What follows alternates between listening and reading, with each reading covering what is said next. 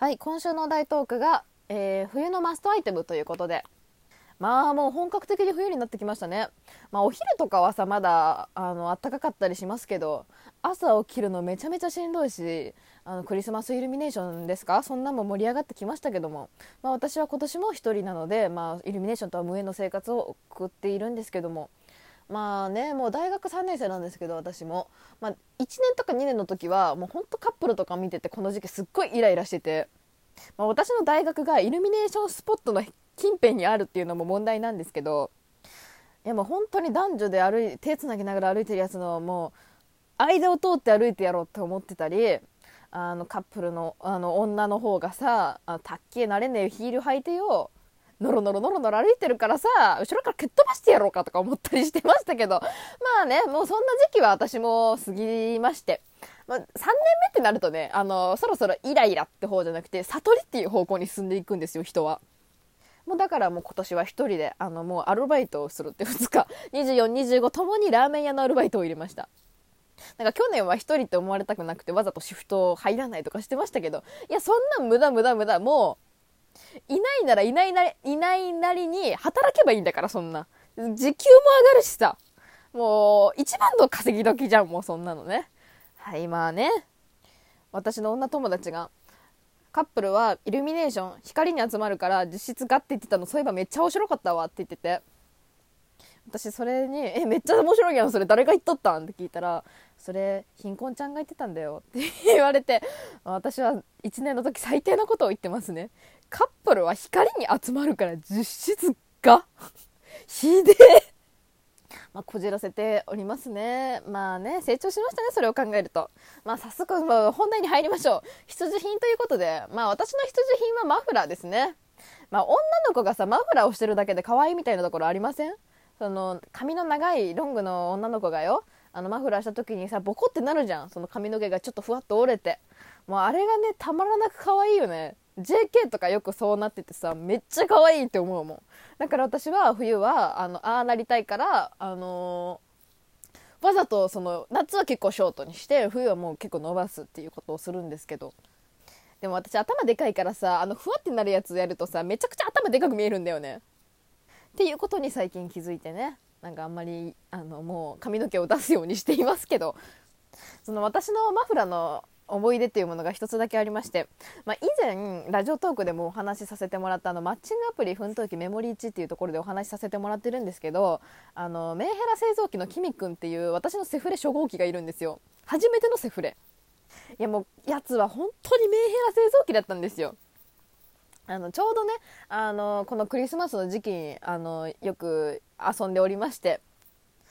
彼が「貧困ちゃん寒くない?」って聞いてくるんですよ。なんで「あ全然寒くないよ」って言ったんですけど、まあ、寒そうに見えたんでしょうね。そしたらあの彼がねあの巻いてるマフラーを私にかけてくれて「あのこれ使ってさあの風邪ひいちゃうよ」みたいな感じでかけてくれて「えでもそれじゃあキミくんが寒くなっちゃうから」って言ったら「いや俺はいいよ」みたいな。逆に心配だからしてしてくれって言われて。あもう本当にこういうところ好きと思ってねあのマフラーをあのしてたんですけど。で帰り際に「あごめんこれ返すの忘れそうになってたわ」みたいな感じで返したら「あのあいいよいいよあの家帰るまであのちゃんとそれしてって寒い寒いでしょ」みたいな感じで言ってくれて。で「ありがとう」って言って、まあ、そのマフラーをして帰ったんですけど。であの「今日ありがとう」っていう LINE と一緒に「今度会った時に返すね」っていうことを送ったんです。そしたらあのキミくんが「あああのマフラー全然返さなくてもいいよ。よかったらあげるから使って」みたいな感じで言ってくれて。え私はもうキミくんのこと大好きだからさ あのえいいの？みたいなそんな好きな人のもの欲しいじゃん。えありがとう。みたいな感じでもらったんですけどなんかそのマフラー異常に長かったんですよ。私の身長以上にまあでかくて1 6 0センチぐらいあるのかな。なんかもうブランケットにできるぐらいの大きさなんですよ。でキミくんに聞いたんですよ。なんかこのマフラーめっちゃ大きいよね？みたいな。もうねそれを聞いてしまったが運の尽きですね。キミくんがその後にねあーああれ大きいよね。前セフレと一緒になんか2人で1つのマフラー巻こうって言って俺が買ったマフラーなんだよね。って言い出してさまあキミくんセフレが3人いることは知ってたんですよ。私を含むいや私以外にも3人いるってことは知ってたんですけどねもう本当にやつはねあめちゃくちゃ上げてめちゃめちゃ落としてくるんですよいつも。それか逆でめちゃめちゃ落としてきてめちゃくちゃ上げてくるんですよ。ここは富士急ですか？私は富士山に乗っていますか？もうすごい急降下いつも。で私はまた3日ぐらい寝込みまして。だってさ私セフレのセフレがセフレのセフレと下がしたマフラーを私にもらってる。このマフラーは他の女とキミくんが一緒にしたマフラーなんですよ。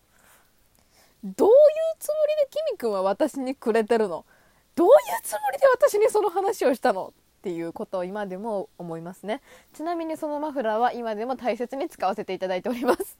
いやなんかちょっと高そうなマフラーでさ言われたあったかいしブランケットにもなるから使い勝手がいいのよ、うん、でそん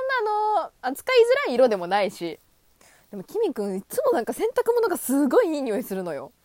で私このマフラーを使って3年ぐらい経ってるんだけどもで何回かクリーニング屋に出してんの。あのキミくんの匂いを取りたくて。おもう出してるんだけど全然キミくんの匂いが取れないの。もうすごい今でもなんかその香りあのそのマフラーの匂い嗅ぐと